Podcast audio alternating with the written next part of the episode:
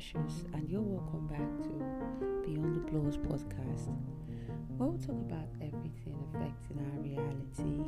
And today I'm going to be talking about sustaining focus. So how do you sustain focus? Okay, because um, you know, everybody is like, oh, you have to stay focused on your goals or your plans, you know, to not allow for any deterrence or distractions. But of course there are distractions that are healthy, okay, because maintaining focus all the time could be like, you know, uh, okay, imagine a car that is always always on on motion. One day the engine is going to overheat and everything is going to go kaboom, right? Yeah. So basically, um, to sustain your focus, you have to be able to compet- to compartmentalize your time, okay?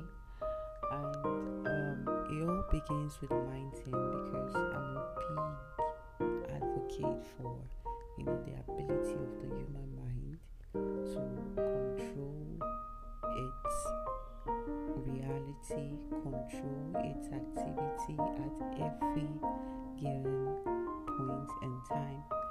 So, how do you sustain focus without being distracted from things or by things that, you know, are really going to take your focus away from where your focus ought to be?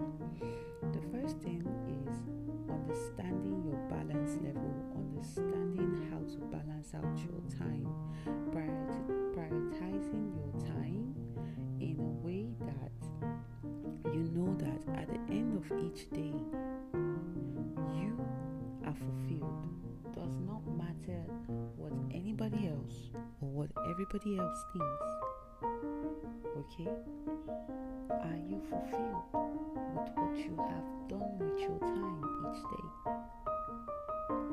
So, when it comes to sustaining your focus, the priority always has to be sitting with yourself and determining what your mind is going to essentially be focused on all through the day. What is going to hold you focused whilst allowing or evading distraction? Now that is something you and your mind has to essentially be capable of doing. So if you say whatever plans and actions are going to hold your focus, then you have to do whatever you can to make sure that throughout your day you maintain a sixty or seventy percent focus on the things that are priority. And you can give about thirty or forty percent to those distractions, because yes, distractions are not, you know, distractions that you find yourself getting into that you are not interested in letting distract you are actually the bane. But I would, I would always say there are healthy types of distractions, you know, because um, you can't really go all day without having, you know, something that is, you know, just going to bring some excitement or some jive into your life. So if you're able to say, you know, in a day, okay, I'm going to be distracted by this, this, this, this, this, any other form of distraction that tries to creep into your day or into your time, you can just take a scissors, like, you know, it's it's it's all a mental action, and just clip it, you know, like cut it really fast, really quick, whilst maintaining a hundred percent focus on what is priority. So to sustain your focus on whatever it is that you have set out for your day or you have set out for your time. The first thing is to not say, you know, not say, oh my God, I'm not going to be distracted, because the truth of the matter is that you're going to be distracted. You understand? We're all humans. There is no way distractions will not come. But understanding the fact that distractions will come, distractions exist, but deciding what is going to distract you, even before the distraction comes, makes all the difference.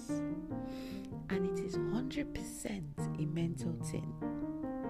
So, to sustain your focus, you have to decide, what am I going to be distracted by? What am I going to prioritize my time with?